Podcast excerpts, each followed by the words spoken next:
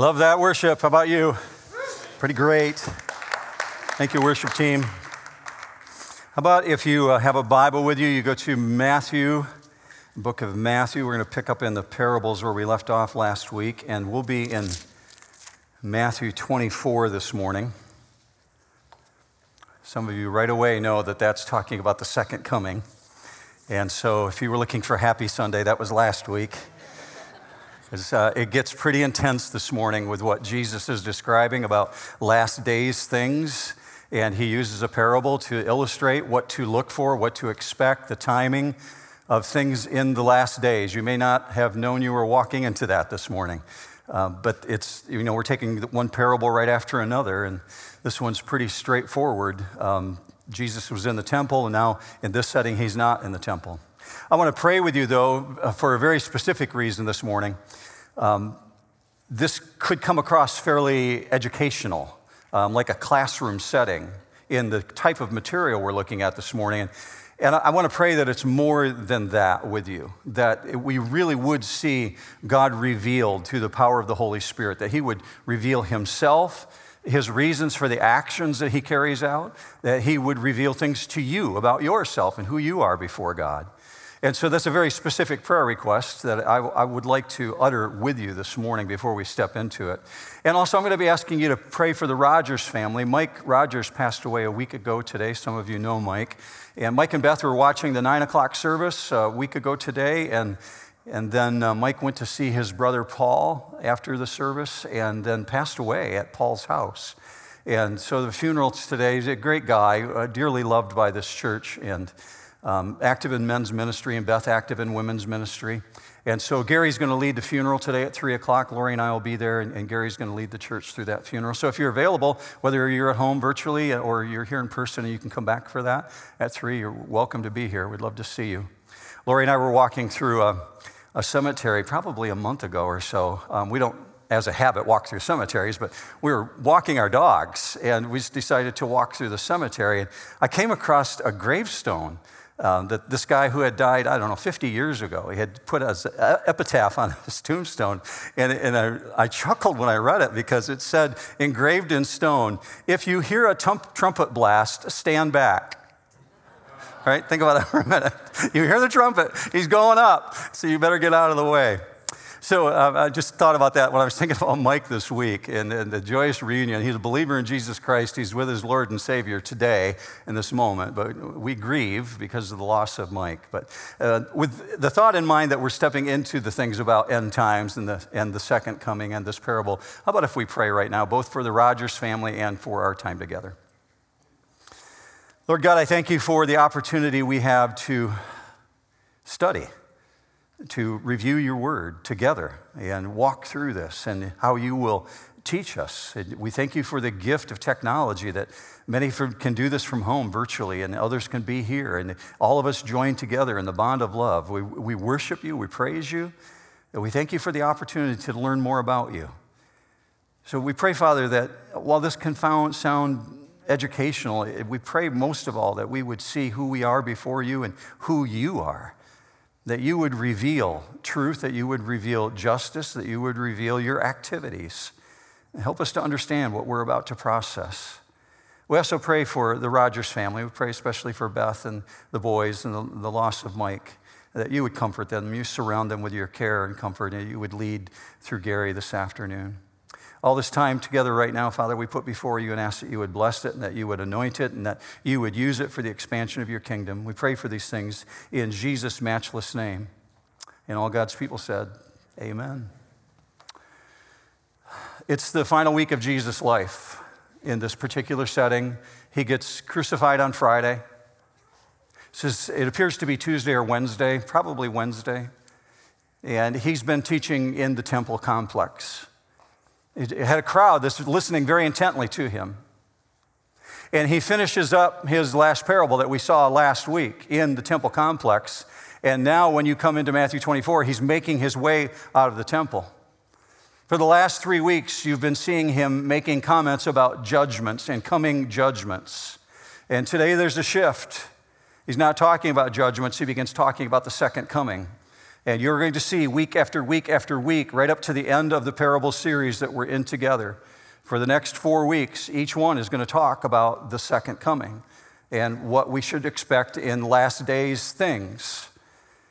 But during the time that he's been talking about judgments, one of the judgments that he spoke of was the judgment against Israel as a nation for having rejected him. And we saw that hinted at last week when he talked about the murderers being dealt with and that the fire, the city would be set on fire and destroyed. And then we found out last week that in 70 AD, indeed, Rome did come against Israel and brought God's judgment against them and scattered them as a nation. Well, he refers to that again this morning in Matthew 24 in verse 1, he says, Not one stone is going to be left on top of another in the temple. Now, that's one of the judgments.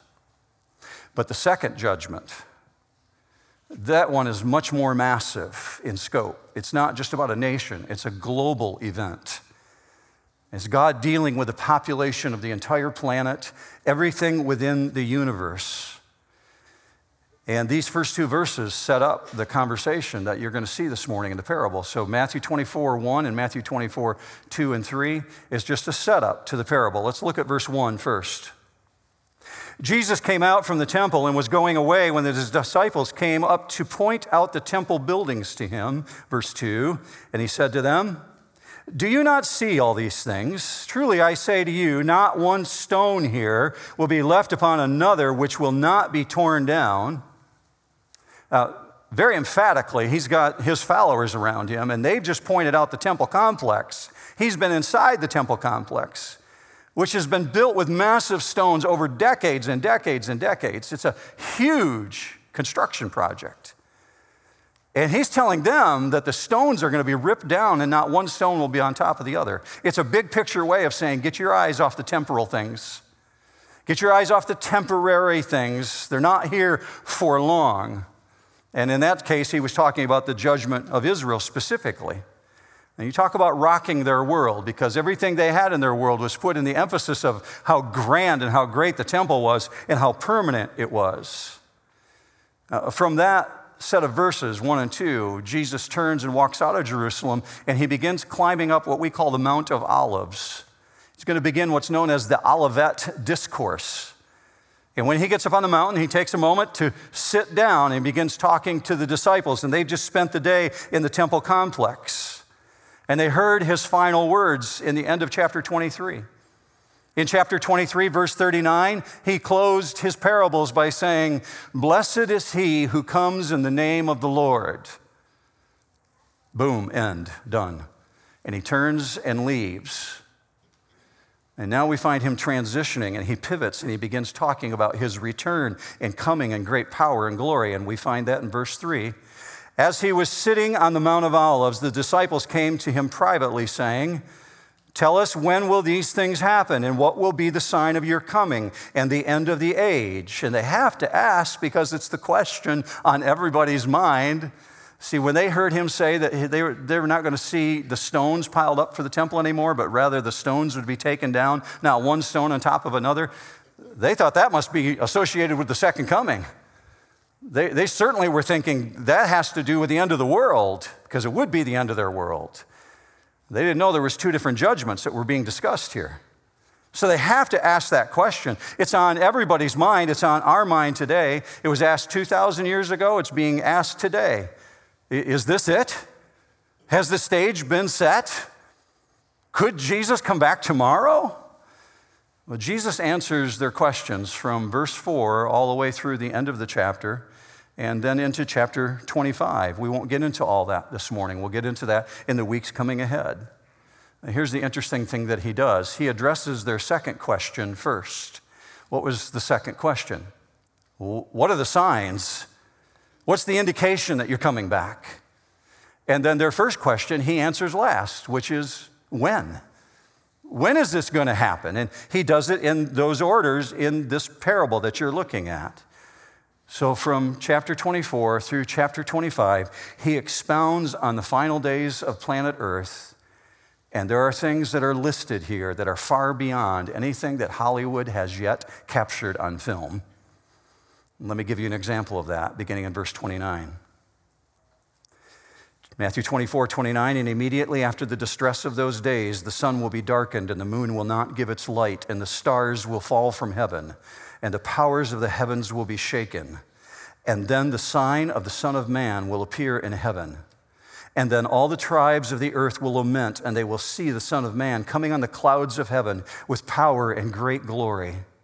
And he will send his angels with a loud trumpet, and they will gather his elect from the four winds, from one end of the heavens to the other. I'm sure the disciples are standing there with their mouth wide open, like, what? What is this that you're describing? He's just described the exceeding trouble, such as the earth has never known. And he says that's just the beginning. That's going to precede the end of all things. And he begins speaking of galactic wonders, things that will happen in space, things that will happen here on this particular planet. And it's reminiscent of the Old Testament. It's, it's as though he's channeling Joel or channeling Ezekiel, the Old Testament prophets. He doesn't actually quote them, but he begins speaking of the things that they spoke of. And the most striking feature of what he's just described is that neither the sun nor the moon will give any light whatsoever.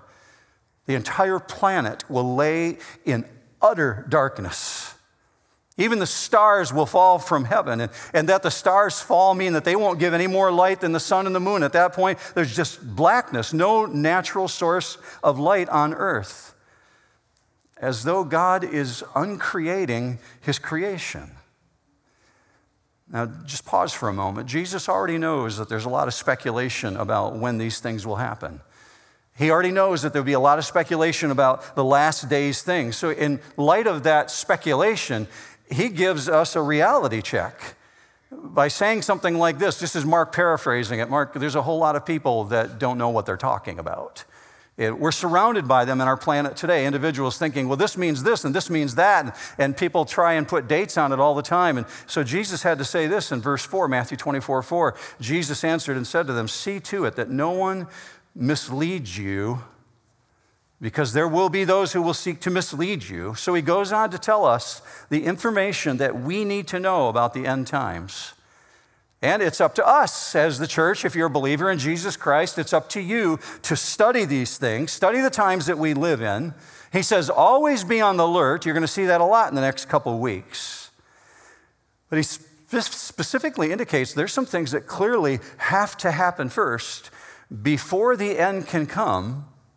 And then he goes on to warn when it will happen. And he says, when it happens, it's going to happen quick.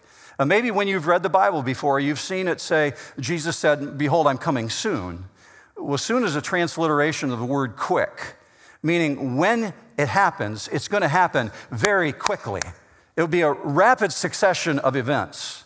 Not meaning that when he left planet Earth in 33 AD, that he was coming back in 34 AD, but rather that when it happens, it will happen very, very quickly, very rapidly, and catch people by great surprise. So we have some of the warnings that Jesus gave us along those lines. Verse 27, Matthew 24, 27. For as the lightning comes from the east and shines as far as the west, so will be the coming of the Son of Man. Well, how fast does the lightning travel across in a storm? As fast as you can blink, as fast as you can snap your fingers. It's, it's there and then it's gone. That's how quickly he's talking about. Or he gives this illustration, verse 37 For as were the days of Noah, so will be the coming of the Son of Man. Why use that? Well, there's some things that were characteristic about Noah. In the days of Noah, people were moving to and fro. The Bible says they were doing whatever they wanted to, whatever was seen fit in their own eyes. But the Bible says that they were carrying on business, they were carrying on transactions, farming, they were carrying on buying goods. And then suddenly the rain came, and no one expected, and Noah's in the ark. Noah's family's in the ark, and then the flood came and no one was prepared. That's why he's using these indications. I would tell you that as I study these things, and I spent a lot of time studying them, I've come to this conclusion. Every generation thinks that their generation must be the last generation. We're all convinced of it. Ten years ago, I did a study in the book of Revelation. And we spent quite a bit of time in it. As a matter of fact, you can download that if you're interested in that study. It, it, took a bit of time to work through, and you can get the study guides from New Hope's office. But here's what I realized 10 years ago people were thinking, well, that day is the day because of events going on in the world. My mother told me that in World War II, at the height of World War II in the 1940s, most people on this planet who were believers in Jesus were convinced that Adolf Hitler was the Antichrist. He fit the description. The, the, criteria was there a European, an individual who's numbering people by force in mass executions. So they thought, well, he must be the Antichrist. Every generation thinks that their generation is the last one. And every generation thinks it can't possibly get worse than this. But then it does. And we have a reality check. So, know this when you're working through these parables over the next four weeks. When Jesus delivers these parables, he delivers them in two forms. One set of parables you've seen so far were a mystery to some individuals listening. Some individuals couldn't make any sense of it. And so the disciples said to the, Jesus, Why are you teaching them in parables? It's like a riddle, they can't get it. Well, there were some individuals Jesus intended for them to not get it, so they would work hard at understanding it. And that was generally the mass of non believers. But when he's talking to his own followers, when he's talking to believers and he delivers a parable, it was to make an illustration to make truth very, very clear because he wanted them to know. Keep that mindset in regards to this parable that you're about to look at. These are things that Jesus wanted to you to know. It's an illustration of truth to make truth clear. So, what you're about to see is part of a larger section known as the Olivet Discourse. I'm not going to start with the parable, I'm going to start one verse before the parable, verse 31. He says it this way Matthew 24, 31, and he will send forth his angels with a great trumpet, and they will gather together his elect from the four winds, from one end of the sky to the other. And Jesus just made this hugely declarative statement and if you're his followers and you're sitting on the Mount of Olives with him and listening to that, after you've heard about the destruction of the planet, now you hear about the trumpet of God. And you have to have your mouth wide open. You're thinking, okay, now what's next? Is he going to tell us when it happens? And then comes verse 32. And everything changes emotionally. It's the parable. Verse 32 now learn the parable from the fig tree. When its branch has already become tender and put forth its leaves, you know that summer is near. Now, can you imagine hearing everything that you've just heard for 31 verses about the destruction of the planet, and then he begins talking about a fig tree? What? It feels like this massive disconnect. Like you're trying to assemble it in your mind. Why is he talking about horticulture all of a sudden? Well, know this it, it's not meant to be complicated. It is not complicated. Jesus merely starts out this way by saying, Let the fig tree be your teacher. So he's telling this parable from the perspective of the fig tree, fig tree to, to shed some light about the second coming. And it's a very, very simple analogy that he's giving here, even though we tend to make it very complex. Uh, let me give you an example of complex. One very popular view in reading this thing over the years in the past is individuals read it and say, Oh, I know what that is. That's talking about the arrival of Israel as a nation in 1948. They went out of existence in 70 AD, and the budding of the fig tree, that's them coming back on the scene in 1948 as a nation and then re existing on this planet. It's, it's playing into prophecy. However, when you step back and look at what he's saying here, that view would be totally obscure to the disciples. See, he's giving a parable to make something clear. And that view wouldn't make things clear because the disciples or any other believer living before the 20th century, before 1948, they wouldn't have a clue of what that was. The disciples, especially in the first century, had no idea that their nation was going to go out of existence. They didn't know about 70 AD coming. This is 33 AD. They certainly wouldn't know that the nation would come back into existence, so that can't be what he's talking about. Well, this parable is much simpler than that. In the first century, Israel was covered with fig trees, much like we have cherry trees around our state today. Figs were grown commercially, they were grown in people's yards. People could harvest them out their front window if they wanted to. There's lots and lots of fig trees. A really tasty fruit. We've figured out a way to make a cookie out of that fig, and we call them fig Newtons today. You probably would like it. In, in their world, figs were a fruit that you just grabbed from the tree. You waited for it to dry, and they used it in all kinds of forms of cooking, and much like a date. Well, in our world, we can see the analogy because we have cherry trees here. Traverse City's covered with them. They're all over the place. Or on the West Coast, we have blueberry bushes. There's an abundance of them. We understand what it is to have a familiar fruit tree. Well, because this particular fig tree is so common, it was familiar to use it as an illustration. So just bear with me on those three words that he used learn the parable. You see that word learn there. You might even want to circle that in your Bible this morning. It's the one Greek word that's in your notes today.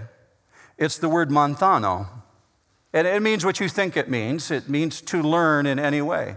If you've been at New Hope for any period of time, maybe several years, you've heard me use the word mathetes. Manthano and mathetes are kissing cousins. They're together. A mathetes is you. You're a student. You're a learner. I'm a student. I'm a learner. Manthano is that process of learning.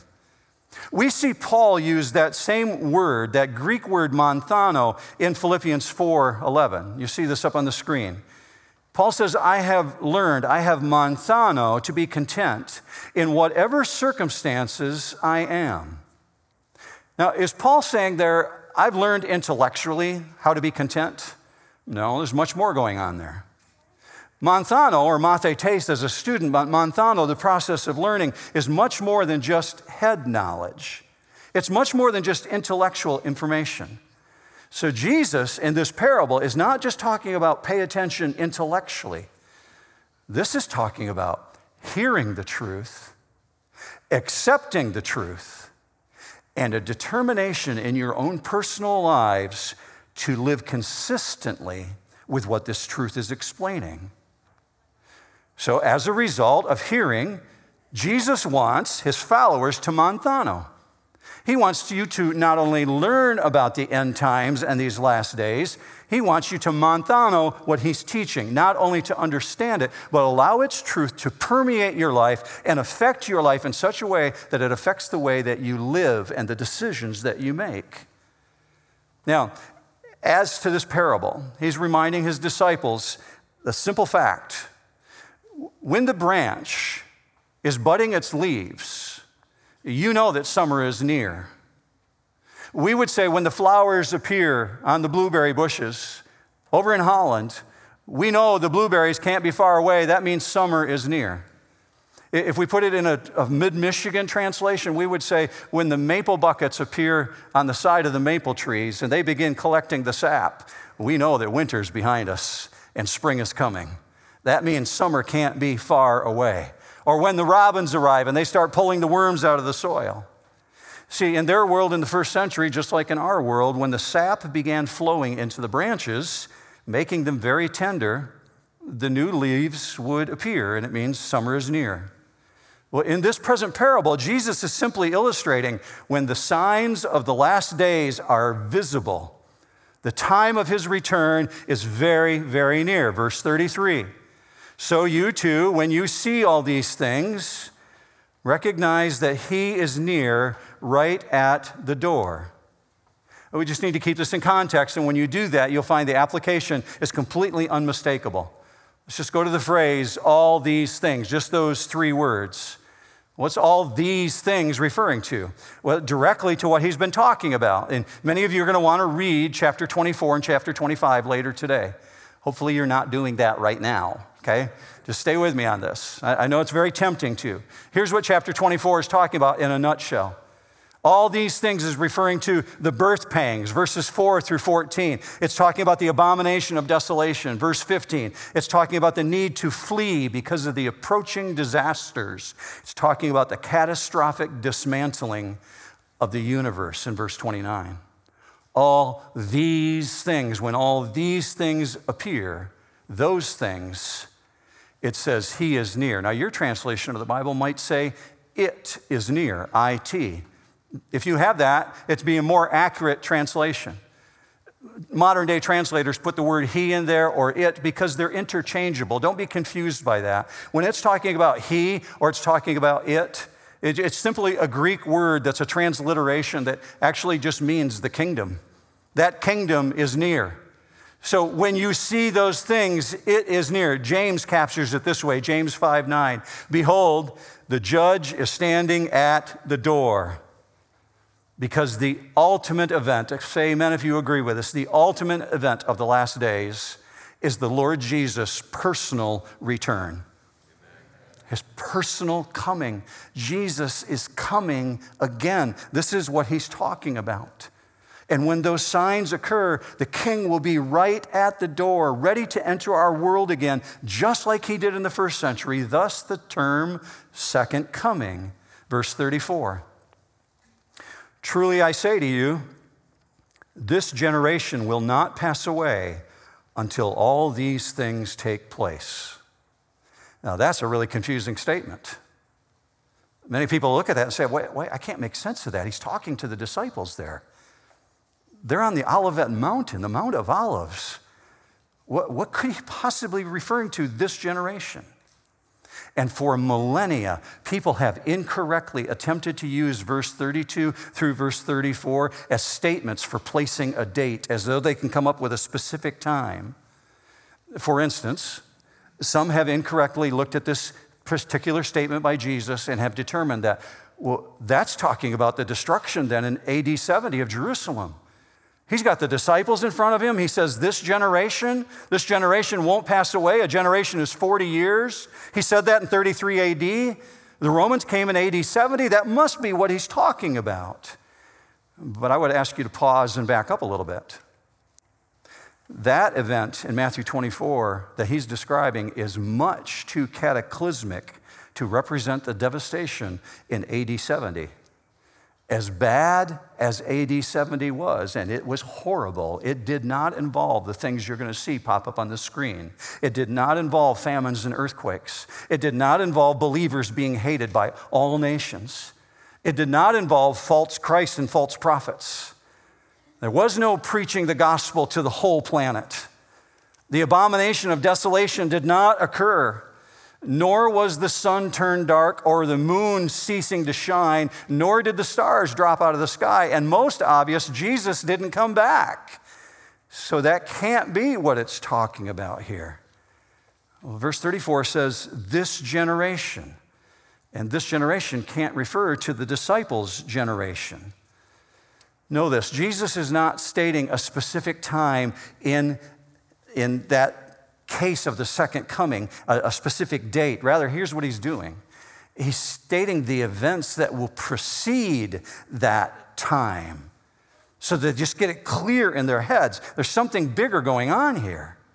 Uh, let's just acknowledge the tension associated with that statement. It's very clear that when you have the specific details that Jesus gives in Matthew 24 and in Matthew 25, there is a huge human temptation to want to look for a date and to come up with a when is this going to happen? I know he's being very specific. I want to find this very firm date here.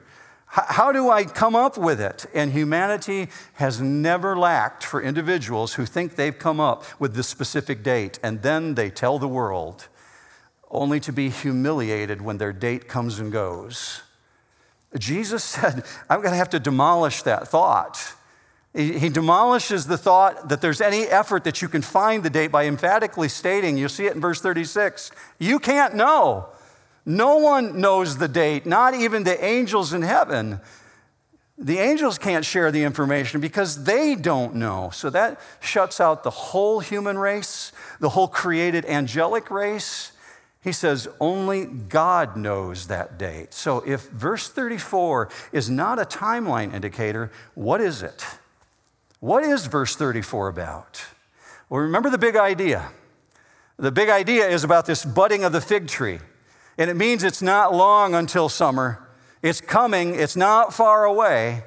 So the generation, this generation who's alive when the signs occur, they're not going to have long to wait. In other words, this those who witness the birth pains will live to see the birth. A lot of dads in the auditorium this morning, you were in delivery room most likely. You saw babies being born, you saw your wife going through labor. You didn't personally physically participate in feeling the labor pain, although your wife might wish that you did. You didn't feel it, but you witnessed it, you watched it, and you were both there to witness the birth. So those who witness the birth pains will witness the birth. So, this phrase, this two word statement that Jesus makes, this generation is the generation that's alive during the last days. They will be witnesses to the trauma here on planet Earth. So, in other words, the generation that's living when Jesus returns will be witness to everything that he's speaking of in chapter 24 and 25. The, the leaves of the fig tree that are budding, that represents the birth pains. There, there's the signs, there's the indicators, the signs of his coming. So, in responding to the question, when, when is this going to happen? Jesus is saying it will all occur soon after those signs are witnessed, before that generation has a chance to pass away. Uh, just trust me on this. I've, I've, done a lot of studying with the book of Daniel and the book of Revelation, and, and I, I invested much energy into it. And I know some of you have done that as well. But if you're new to the Bible or you're new to church, know this the, the Bible foretells a period of time on this planet known as the tribulation. Just let me rabbit trail with you for just a second. The tribulation is a very condensed period of time on this planet. When we think of last days, we're thinking of a seven year period of time. Condensed within that seven year period of time is something known as the Great Tribulation. So, seven years, the tribulation. Three and a half years, half of that time, is known as the Great Tribulation. During that period of time, it's very clear that Scripture shows that that's when those signs are going to occur that there will be a darkening of the sun, there will be a darkening of the moon, there will be movement in the stars, there will be earthquakes, there will be famines. This generation that Jesus is speaking of here is composed of the population of planet Earth that is alive when the rapture of the church takes place. But this generation is those individuals who are not taken up because they do not know Jesus Christ as their Lord and Savior. And then, if you think that isn't earth shaking enough, verse 35 comes along, and I think it's the most profound statement. Verse 35 Heaven and earth will pass away, but my words will not pass away. And I guarantee you, if you grew up in church, you treat that statement as though it's just a throwaway phrase like, yeah, we know he said that. I've heard that for years. My words will never pass away. And we don't take it as a reality of a statement of a real event. Heaven and earth will pass away. I want you to see the way that he has stated this because it is unprecedented, it is unparalleled. It's an extraordinary alteration of everything that we have ever known. It is an absolute horror when you hear heaven and earth will pass away. Uh, I want you to understand the way that this is being stated because a lady came up to me after the nine, nine o'clock service and she said, I've never really paid attention to that before, that the heaven will pass away. What, what does that actually mean? Well, let me help you with that. I, I committed to her that I would tell you and that I would share it with everybody, both virtually and in person. When you think of the heavens in the Bible, think in terms of three. There's the heaven that the airplanes fly in and the birds fly in. Then there's the heaven that the space shuttle, well, I'm dating myself now, not the space shuttle, the satellites are in, right? And, and, so we have the stars and the planets in the second heaven. The Bible refers to it, to it that way. Then there's the third heaven, the heaven where God dwells, where the mansions are being prepared. Jesus said, I go to prepare a place for you. When it says heaven and earth will pass away, it's talking about the heaven that the planes fly in and that the stars and the planets are in, not the heaven that God dwells in. So when it says heaven and earth will pass away, it's talking about everything that you and I know, everything that we see. God's overruling power is a terror when you hear a statement like that. It's a terror to the faithless for this reason. From a human point of view, this is all we've ever known. This right here around us, this atmosphere, we can look up and see the planes flying. We can look out in the parking lot and see cars. We know what's at home waiting for us. It's all we've ever known. So, heaven and earth in this case stands for what is permanent, things that we consider completely unchangeable. And check it through thousands and thousands of years, storms have come against this planet, altered this planet. Storms have ravaged, there's been earthquakes, there's been a, a, a reshaping of things. The, the Grand Canyon is a good example of that. That has still survived, though. So we would look at our planet and say, yeah, it's faced a lot, it's gone through a lot, but it's still here. So we use the phrase, it's as solid as planet Earth. And Jesus says, not so. Even though in our minds, heaven and earth stands for what's permanent.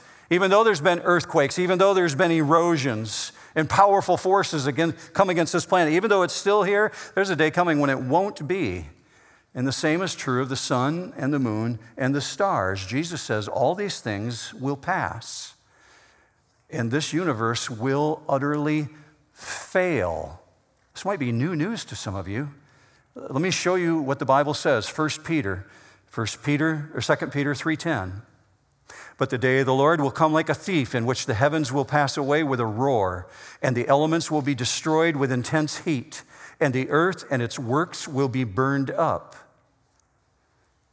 Or this one, Revelation 21 1.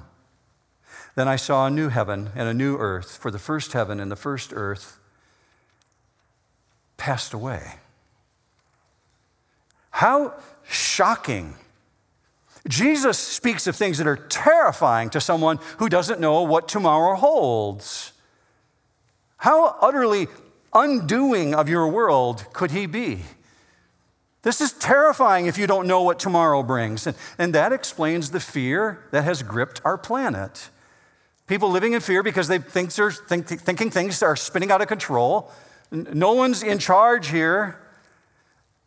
This isn't written for fear, though. Because God is working out his purposes, because he has a plan, these things are actually written as an encouragement to his people not a reason to be afraid. So Jesus follows it up by saying in verse 35, My words will not pass away. Heaven and earth will be eradicated, but my words will not pass away. What are his words? His promises to you. I'm going to the other side to build you a mansion that's waiting for you.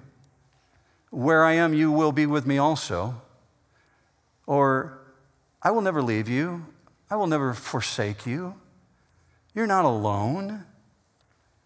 I've died to forgive you of your sins. You won't stand before God as judge one day if you're a believer in Jesus. He will say, Welcome into the kingdom that's been prepared for you. Those are the commitments, those are the promises, those are the words, capital W, of Jesus when he says, My words shall not pass away. And it also includes everything that he has just said about the last days.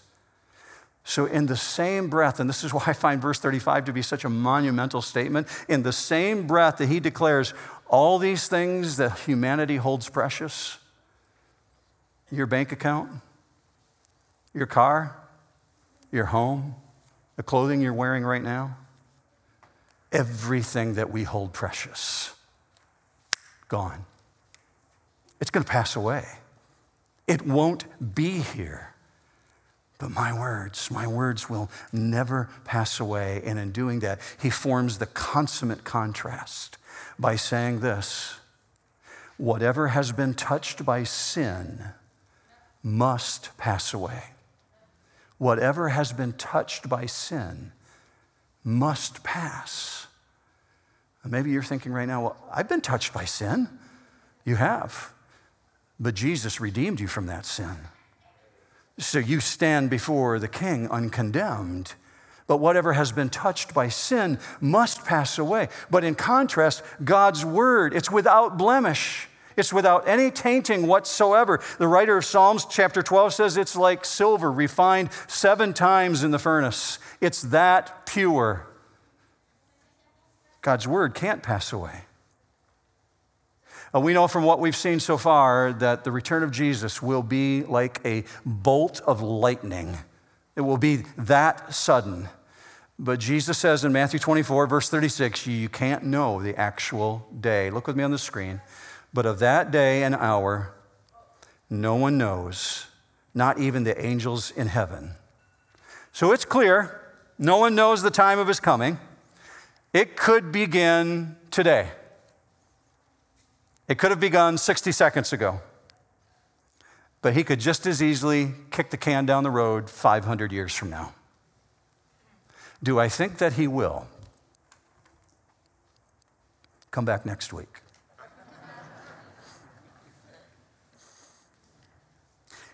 He begins laying out the details in the upcoming parables of more things that we should be expecting, how we're supposed to be watching the signs of the times. Here's what I know from studying God's Word we can be aware of the movement of things on this globe.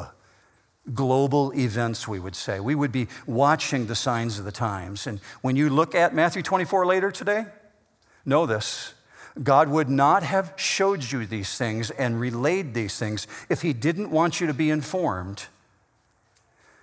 But the purpose of prophecy is not to entertain, it's to motivate. That's why the word manthano was used. It's not just intellectual to say, well, that's really interesting.